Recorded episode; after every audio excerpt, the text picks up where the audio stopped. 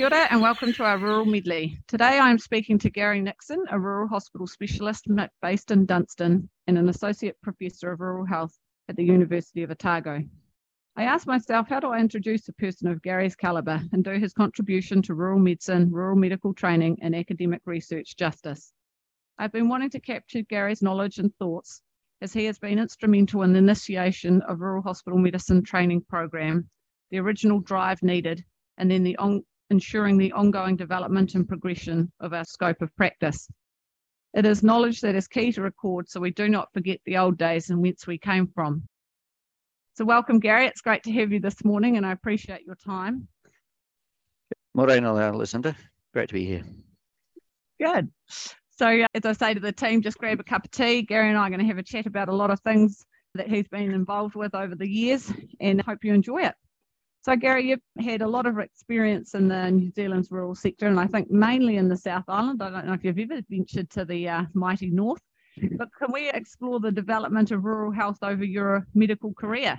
Oh, that's a pretty big topic, Lucinda. So feel free to sort of like you know um, be specific at any point when I ramble on about uh, about any of that. But I guess the, the first thing is to know that um, that you know there's been a, a lot of people before us. I can you know, certainly remember now that sort of the generation before the last generation, you know, people like Eric Elder, who was a very long-standing GP in Tuatapere, practiced there for probably half a century and was largely responsible for the setting up of the College of GPs and the general practice training program. I know I did my fifth year attachment with with Eric in the 1980s, and he was well into his 70s then. Oh, wow. um, and and people like David Cook of that sort of same generation who was uh, GP in Owaka and chair of the college when I was a GP registrar with him. Um, and then there's sort of that more latter generation as well, people like Martin London and Ron James, Tony Birch. I mean, obviously Ron you knew mm. really well, Lucinda. Yes. Um, some of whom have written what they did and what they were thinking at the time, and it's really interesting and, and valuable to actually go back and, and read that again. I mean, others like Dennis Pizarro and Trevor Walker were quite influential on me. Hmm. Um, mm. and, and then Pat Farry was was absolutely crucial. Uh, it's really important not to forget his contribution, and we mm. wouldn't have the Rural Hospital Medicine Training Program if it hadn't been Pat who set up the university diploma that preceded that. Um, and we wouldn't have things like the Rural Medicine Rural Medical Immersion Program mm. either if it wasn't for Pat. And um, Pat was probably the down south. He was the first rural academic, and up north it was it was really Ron. He was the first rural uh, academic. So I guess that's where, where really you know, it's really important to go back and think about the contribution that group made before you sort of start moving forward, really. Absolutely. I mean, uh, you mentioned some names I know and some I don't. And you're right. You know, we do. We stand on, I've recently heard this phrase, the shoulder of giants, and everyone contributes, don't they, to the development and where we are today. So, yeah, I agree. It's good to recognize where we've come from so we can look forward.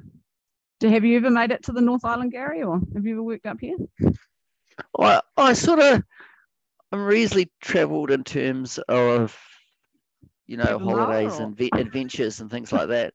And I once did a, a locum for a couple of weeks in the Hokianga because I owed Kati a favour.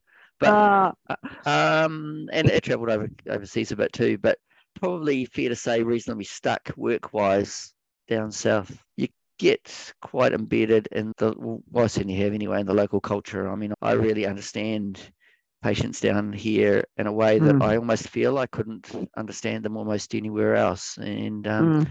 I, I, guess that's one of the reasons for me it's really so important that we grow rural health professionals from the communities and give them an opportunity to to then go back because they can take something there in terms of a depth of understanding that not failing to recognize the absolute importance of imports. Mm. They're crucial um, yeah. But there is the real depth that someone who grew up in an area can bring when they return and practice their craft through the years in that community. Yeah, well, you do have a good hub down there in Dunstan, and I can see how you tend to stick like glue to the area. uh, as much as we try to get some of them to progress back north. So it would be really interesting to explore a wee bit further in terms of that development around the rural hospital medicine training program and talking about maybe some of the discussions that we had at the beginning and how it all evolved. Um, and what need did you see and how did the training program actually come about, Gary? It arose largely out of a serious vacuum. There was a few things that happened, I guess, in the 1990s and early 2000s, which meant that the workforce in our small rural hospitals was at a you know an absolute crisis. And back in those times, the state of the rural hospital workforce was way worse than it was in general practice. I almost feel that's sort of slightly reversed now, but that's mm. the way it mm. certainly was at that time. I think there's a few reasons for that. One is that quite a few rural hospitals were losing their specialist workforces. Um, mm-hmm. So the, the physicians and the anaesthetists and the surgeons were shifting away from places like, you know, down the centre of the country, like Oamaru and, and, and Balclutha, for example. Mm. I think the other thing that had happened was that the scope of general practice and the general practice training program had been developed. And there was sort of an implicit understanding when that was done that general practice stopped at the hospital door. I mean, this is something that Picardi's, I think, explored really well and, and some of the research that she's done. And which I, in urban areas, that may make sense. Yeah. But that, that really left the group of doctors who uh, in rural areas who were still considered hospital practice as a part of their an essential part of their scope, sort of out on a limb. Mm-hmm. So I think that's the other thing that happened. And then the other thing that possibly happened is that in some areas there was often quite a few really small cottage hospitals, which the local GP managed to combine into their GP practice reasonably well. And in some areas, they were quite a few of the really small ones were closed and they were sort of combined. And that's certainly what happened in the area here, um, which meant that the hospital and its catchment reached a size, therefore, that it sort of needed its own dedicated medical workforce. So I think all those things combined meant that it really put pressure on it and there was no training scheme there was no professional pathway it was sort of seen very much as a dead end job and nobody was interested in entering it you know at the start of their career uh, I, I, think probably over a decade possibly lisa williamson down here was the only young doctor who did that and she really only did that because we sort of hounded her from the day that she entered medical school because she, she came from here so you want to uh, go back yeah, yeah. So it was very much that vacuum. It was Pat Farry was the per- first person who decided that you could actually do something about that, and he set up the university diploma. That created the community, and it was in that community that got on and created the division and the training program. So when was the diploma started? Like what year did that start? Um, about 2000, I think. About, okay. Oh, so that was that actually time yeah, so that was pre the training program. So you had that first. All oh, right. Okay. Yeah, yeah, went that way, which I think is probably one of the main reasons that then the diploma got wrapped into the training program as it moved forward because we really wanted things to happen pretty quickly and we didn't want to sort of reinvent the wheel. We wanted to use things that were up and going. So mm. that's why it why it happened that way. It also another area that I sort of see it happening from was that it allowed that professional development and that upskilling of those who were already there. And then because then you also did apart from the training program of new graduates, the grandparenting scheme, didn't you? Yeah, we did. That happened at the beginning too. And that's the routine thing to occur when any new scope of practice is developed. Oh, okay. So when, when general practice was developed or emergency medicine was developed, for example, then the same process occurred. And interestingly, the process that was put in place for that was actually more rigorous than what the medical council wanted us to do. I think what people will be surprised about. Um, because yeah. what had previously occurred when a new practice was developed, then I think someone merely sort of got a couple of references from someone, a colleague, to say that they'd been working in the area for X number of years or whatever. So we actually did put in a bit of a formal process, which wasn't required of us. No, well, I think um, I didn't go through the grandparenting scheme, but I, you know, I suspect that was really good overall for the caliber and the skill set of the doctors working in the rural arena, wasn't it? And to ensure the good quality care, which was the whole aim, isn't it? To reduce health inequities and ensure good quality care in rural areas. Oh, yeah, yeah, totally. I mean, this is about the provision of quality health services to the communities that we live in, mm. recognizing that high quality rural health services are structured and are delivered in fundamentally different ways to what quality health services in a city uh, delivered. But yeah, it's totally around, totally around that. Yeah, and totally but, achievable. Not oh. impossible to achieve, is it? You know, despite the ongoing health inequities that rural people have, if we had the actual ability to implement it all and, and the personnel and the staff would be able to achieve it. Yeah, it's not as if there's another option. Mm. So it's either done that way or rural people miss out. Mm. And that's sometimes forgotten, I think, from those people looking at it from the urban perspective. But then there is a great deal of international evidence to, and a bit of local evidence to suggest that, in, in fact, that you know the quality uh, of outcomes by doing it that way are actually pretty good. It's not that we disadvantage rural people by delivering healthcare in a different way. When you say we deliver healthcare differently, what do you think are the differences in terms of rural versus urban provision? The fundamental difference is generalism.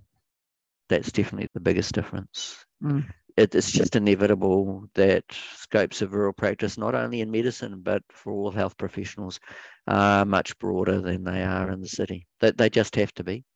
And because of that, then there are other things that are different as well too, in, in terms of the connections that we have with our specialist colleagues and things like that, our ability to work with them and consult with them in a shared care sort of way with respect to our patients and also our particular skills around uh, transfer and that sort of thing. Mm.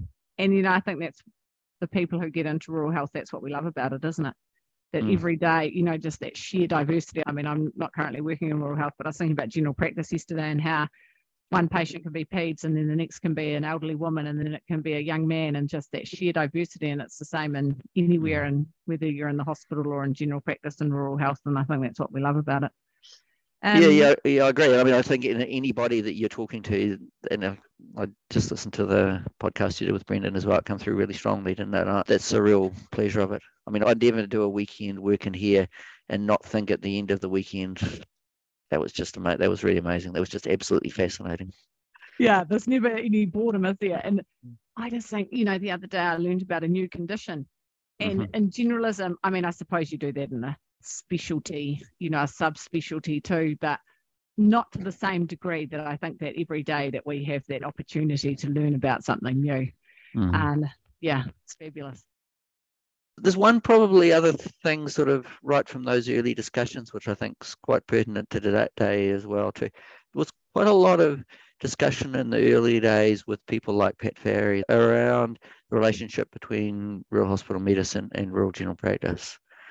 And I remember often sort of saying to Pat, "Well, look, you know, surely what we have to do is we have to sort of wait and we have to do this in tandem with rural general practice, given the fact that most of us are working across those scopes and sort out our training and our professional issues at the same time.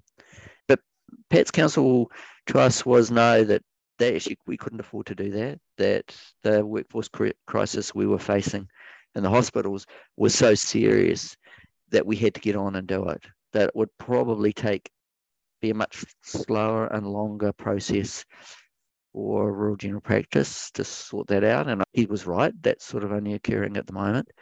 Mm. Uh, but Pat said that we must always structure the rural hospital medicine training program and its institutions like the division in a way that meant that as we moved out into the future, we could work really closely with rural general practice and in particular didn't disadvantage that large number of us that work across those two scopes.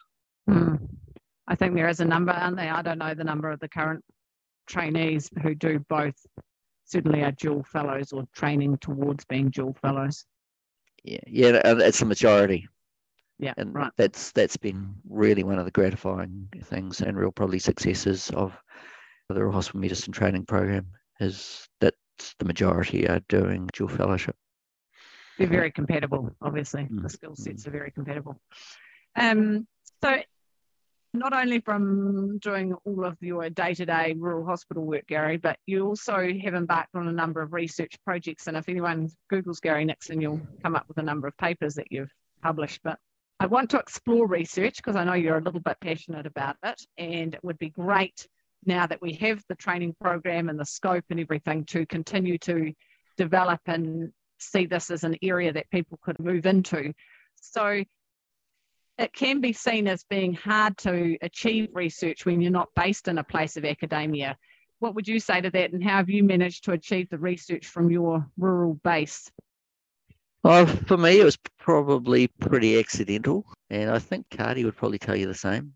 It definitely wasn't intentional, and when I started doing clinical practice, absolutely never occurred to me that I would have the slightest interest in doing and being involved in, in research. Just about everything that we've done, and one of the neat things about research is it's a really it's a team effort, which mm. is a real pleasurable sort of part of it. In particular, when a lot of your clinical practice can sort of feel a little bit lonely at times. So it's really good. It wasn't very intentional, and everything that we've done largely arose from what felt like pretty important questions that come out of clinical practice or you know come out of rural health generally yeah but that, having done that having said that there are parts of it that i really really like and really enjoy like i can remember the first time that i started doing a little bit of that stuff and i sat down and I worked through a morning of work. I remember because I actually went to Dunedin that day and I sat down and I did it. And at the end of the morning, I think, I've never in my entire career sat down and thought about one thing for three hours in a row. And usually the max you get is like about 10 minutes, isn't it, before there's another thing comes along that you've got to deal with. Yeah, yeah, that's yeah. true. And the pleasure of actually sitting down and doing that was just was huge. And I think that's definitely one of the things that I enjoy about it. It's also quite disciplined. You, you can't get away with a lot in terms of the way you think and write yeah when when you're doing research and that's good f- that's good for you i've enjoyed that um, and then probably the biggest one is the team side of it and the fact that you're especially now for me you know i'm working with health geographers and health mm. economists and public health mm. people and mm. Maori people and i really really enjoy just getting a little bit of insight into the way that they view the world. Uh, so that's that's a really neat side of it as well. Yeah, they're probably people that at the beginning of your career, Gary, you never thought that you would interact with in a significant amount or or at all, maybe. Yeah, yeah, totally, totally right. And um, you, you, you do sort of get you do get to rise, particularly when the projects involve rural health issues. That your perspective and presence is really important. I mean, mm. they know huge amounts, but there's a lot about the context that you take for granted that they don't know. I mean, you can never be a health economist or you know, biostatistician or whatever. Well, Rory can be. He can be biostatistician, but the rest of us can't. Um, but your presence is still, and your perspective is still very important. And I think that comment around is really true, isn't it? Around the context and being able to give firsthand to people who live and work in different areas so that they truly understand what it's like and being on the coalface. So, uh, you know, you might move into further areas around this, Gary if you know you want, we might see you in politician land and making the politicians move. Be great. You'd be great at that. As I said, quietly unassuming, Gary. I think there's, you know, as we sort of like mature, as rural health matures, then it's really important that there's a whole lot of us working in different parts of the sector. Yeah. And, and, you know, it's really important that there's a few of us who sort of, you know, wandered off into the more academic research orientated stuff, generating the evidence, that sort of thing, trying to deliver high quality teaching programs as well, which is, you know, equally complicated. But there is actually also really important that there's a group of us that are heading off more into that leadership type stuff and engaging with the ministry and Hauora Taiwhenua and getting involved with Te Whatu Ora. Uh, mm. and, and, and, and so none of us can do all those things individually. No. Um, but it, it's important that there's some of us involved in all those places. Yeah, so it's therefore great to see people like Jeremy and Sarah and Brendan involved in that mm. ministry, yeah. more political sort of level. Yeah, yeah, yeah, yeah. We can just continue to support them in that, can't we? Mm-hmm. Can you choose a couple of the papers that you've done? And we've sort of touched a wee bit on this, but around the topic and how it's influenced rural health in New Zealand and maybe specifically your workplace or other people's workplaces? Yeah, most of the work the, that I've done, I've, well, a large chunk of it anyway, I've done in partnership with Kati, which from my perspective has been really important because we sort of always figured that if it makes sense down here where I am and it makes sense where mm. Kati is up north, then it probably makes sense generally for rural in New Zealand because we're pretty diverse and things are pretty mm. different from community to community. The first thing we ever did was around measuring anti-streptokinase antibodies in patients presenting with heart disease in our communities mainly because up north they were being told that they had to keep using streptokinase, whereas the big centres were moving to the much more expen- uh, expensive and I have to say easier to use agents like TPA and now um, now tenecteplase. And we sort of, based on some international evidence, have a little bit of a suspicion that people living in areas with high levels of rheumatic fever and therefore strep A infections probably had high levels of anti-streptokinase antibodies and therefore there was a definite possibility that the drug didn't even work for them, that the antibodies just mopped it up and the drug didn't work. Um, so that was sort of that was the first thing that we did. In fact, we did demonstrated that. We demonstrated that patients presenting with acute coronary syndromes in the Hokianga had much higher levels of anti-streptokinase antibodies than down south. And that the first places in New Zealand, which should be getting access to these new expensive agents, mm. were places like the Hokianga, mm. rather than, than being the last places to get access to it, which is what was happening at the time. So that was the first one we ever did. And, and and once you published that, did you manage to get a change? Because it's so true, isn't it? Like, yeah, I it's well, some of things are always hard to know because yeah, you know, it was probably changing anyway at the time. Mm. But I mean, it may have had an effect, and hopefully, it just you know generated a little bit of a message in terms of that you have to take in, into account the, some of the particular characteristics of some of those communities in deciding, you know, the priority that they should have for for new treatments. Yeah. Mm. For um, people who don't know, Kati Blattner is a rural hospital medicine specialist up in the Hokianga in Northland. I like that theory actually, Gary, you know, in terms of the demographics and the population in Northland would be, mm. I would say, fundamentally different to Dunstan. So, as you say, doing any research together covers quite a broad spectrum of what rural New Zealand might see. So, yeah, oh, nice. I like that. Mm. And that's fascinating. I just, I mean, I'd love to get into research one day and try to find out where and how I can fit that into my life.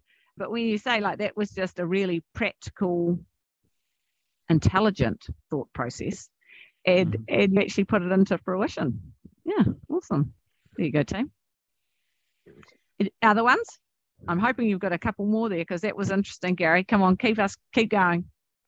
Um, what others? I mean, we did quite a lot around point of care, around point of care laboratory, point of care ultrasound, And I think we demonstrated pretty clearly that those point of care diagnostic technologies have got a lot to offer uh, rural areas. And they not only are, are really good for uh, in terms of diagnostic certainty and therefore patient care, but also for um, perhaps job satisfaction is not the, quite the right word, but it, it, it certainly makes life easier for all docs with that increased diagnostic certainty from those tests. And I think we also demonstrated that it makes sense in terms of resource allocation, that those technologies, although they're a cost to the local health service, they generate big savings to the wider health service in terms of reduced transfers and base hospital admissions, and therefore really make sense in an economic way as well too. Yeah, I mean, if I was sort of prioritizing things at a national level, then you know I'd be putting point of care technology based in rural general practices and rural hospitals well ahead of you know perhaps some of the other initiatives which have been talked about. Well um, said, Gary. Well said. I guess the other the other couple of ones. I mean, one would be around some stuff around CT scanning, which is again we demonstrated that rural people had much poorer access to CT scanning down south than people living in the urban centres. And certainly down in this part of the country, then that helped precipitate putting in a number of CT scanners in, into the rural hospitals. And that started to, I was seeing that now start to appear in other parts of the country as well. I guess the interesting one for me about that one was that although I did that work, I was definitely the Luddite locally. I mean, I, well, even though I, I, didn't actually think that having a local CT scanner would be uh, particularly okay. good. particularly advantageous. You were like particularly no. advantageous. but I was I was wrong. I was totally wrong. Like it's made a huge difference you, here. I can live yeah. without it now. No, exactly, exactly. Uh, completely. I mean, you're very lucky to have one, and I, in many people, I think, when we catch up at rural conferences or workshops are like, wow, aren't you lucky to have a CT scanner there? As you say, I think it's just around sometimes having that certainty and it mm-hmm. just reduces some of that, I suppose, stress and angst and worry that we have as clinicians around are we missing something or is there something else going on here? And you can, I don't know, it's just nice to have some of that sometimes. I mean, we deal with uncertainty all the time, don't we? That's part of being in rural and being mm. able to manage that. Yeah, and the way medicine is going with the increasing technology, then that is a driver to centralization. I understand that. And it's, you know, we can't have a neurosurgical unit in every provincial hospital mm. in New Zealand. It's just not going to work. And that, that's the reality. But equally, technology can be a driver and towards decentralization as well. And I think that's particularly important around diagnostics.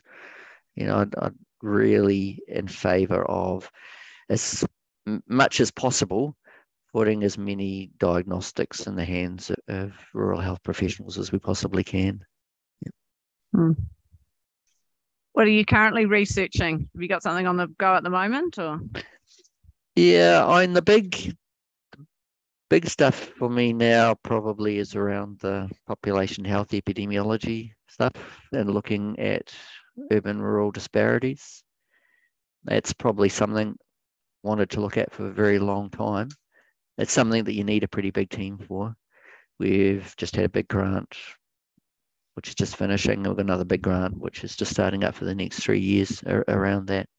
And that's probably a real opportunity to really look closely at urban rural disparities, both in terms of health outcomes, but also in terms of access to services as one of the really senior members of our team sort of says to me a, few times that um, who's urban who's urban based and, and into population health, he said, well, this is just what you guys are doing is just basic epidemiology.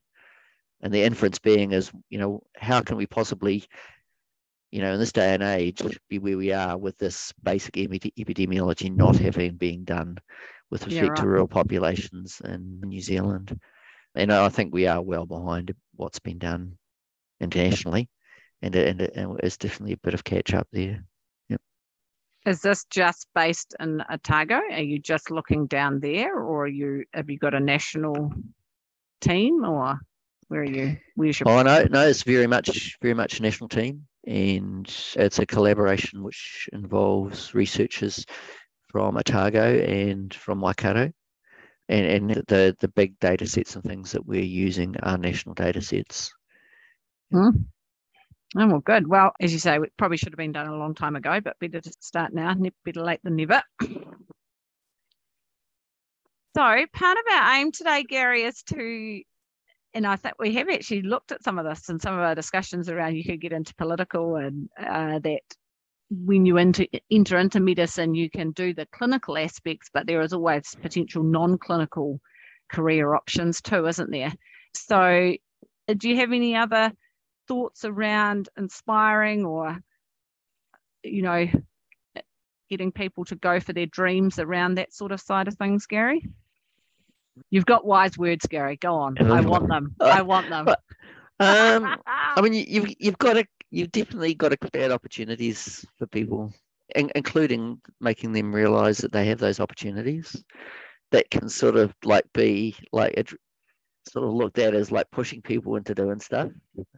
Mm. Might have a little bit of reputation of doing that, but I, I, don't see it that way. I see it very much as sort of making sure people know that they have the potential to do that and that the opportunity exists to do that.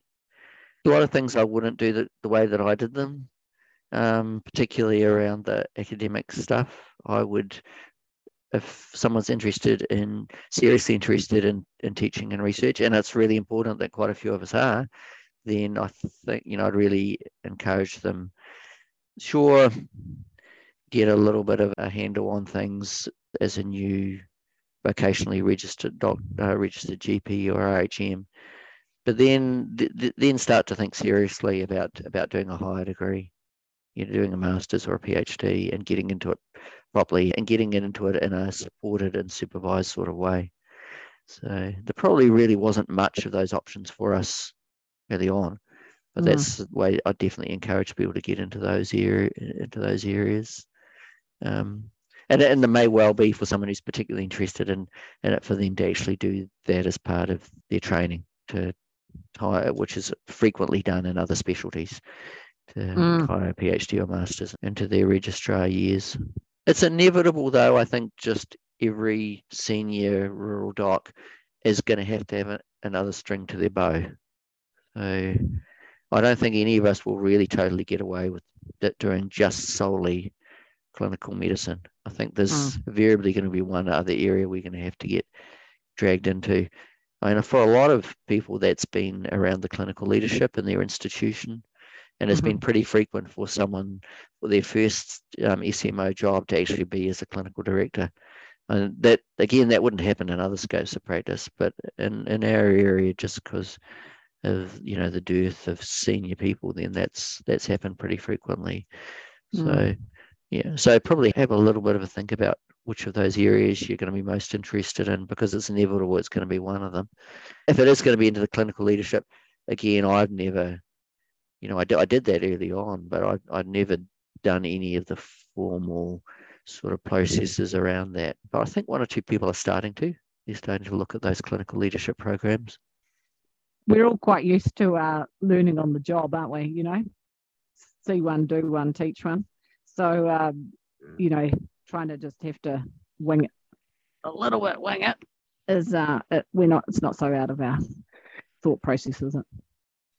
No, it's not, and and we're probably pretty good at that, and we're probably pretty adaptive, just in the same way that we have to be repeatedly to adaptive to a urban orientated healthcare system. You know, we get good at adapting and working in, in systems which aren't designed for us. That's that's almost one of the things that we do best. But mm. at, at, at, the same time, I mean, one of the things that I have, have seen evolve and quite necessarily is that our institutions and our structures and the way that we do things is maturing. Mm. So we, we are getting, you know, more professional and a little bit more formal around how we do things whether or not that be our role in academia or whether or not it be within the college or or whether or not it be within clinical leadership in our institutions. And I, th- I think that's good. I think that's a natural yeah. maturing process that does have to occur. And if we're going to sort of hold our own in the greater health system, then I think that's something that has to happen. I like that, Gary. Hold our own in the greater health system. I think we certainly are doing that now, aren't we? Like we've certainly got some vocal voices, and it's good that, as you, I think the the need has been recognised and the formalisation of processes as it's those needs around professional development for non-clinical areas for supporting staff or jobs and things. It's been developed, so that is essential and positive. Mm. Tell us, are you going to do GODZone again or? No, I'm in the post GODZone phase of my life, Lucinda. You mentioned something before about maturing, and I thought it was going to be you, but I think you're actually talking about the um, training program. So, sorry, yes, sorry, so it's, yeah, so it's, yeah, yeah. I think my the cartilage of my knees is matured. Well, I don't know if matured is the right way to express it, but um, euphemistic. No, like, yeah, no, de- definitely, definitely. I think they might let me sort of hang around in the support crew. So you'd be very useful on that. Which you're not, you know, in the previous races you weren't allowed a support crew, but you are now. So yeah, um, I see that. Yeah. yeah, So that'll sort of let me do it vicariously through others. Yeah. So, no, like quite, we've seen, quite quite keen on that like we've said, you know, having that innate knowledge and understanding, just like rural health is very useful for God's Zone.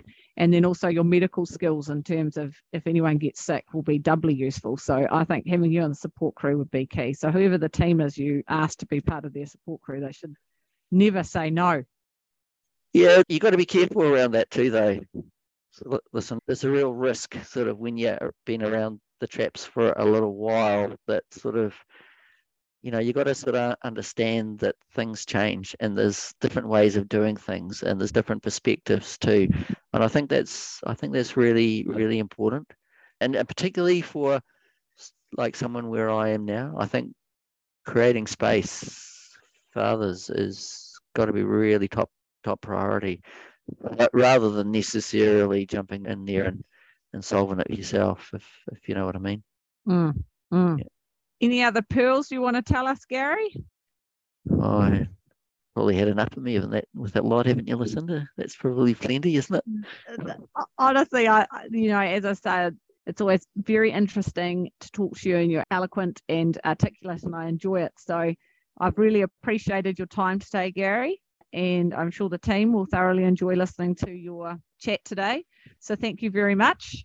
Enjoy the rest of your day. I know you've got a few other meetings to get to, so Thank you, everyone. That's the end of our Rural Medley podcast for today, and I look forward to talking to you in the future. Great. Th- thanks, Lucinda. You do a great job on these. Uh, keep it up. Thanks, Gary.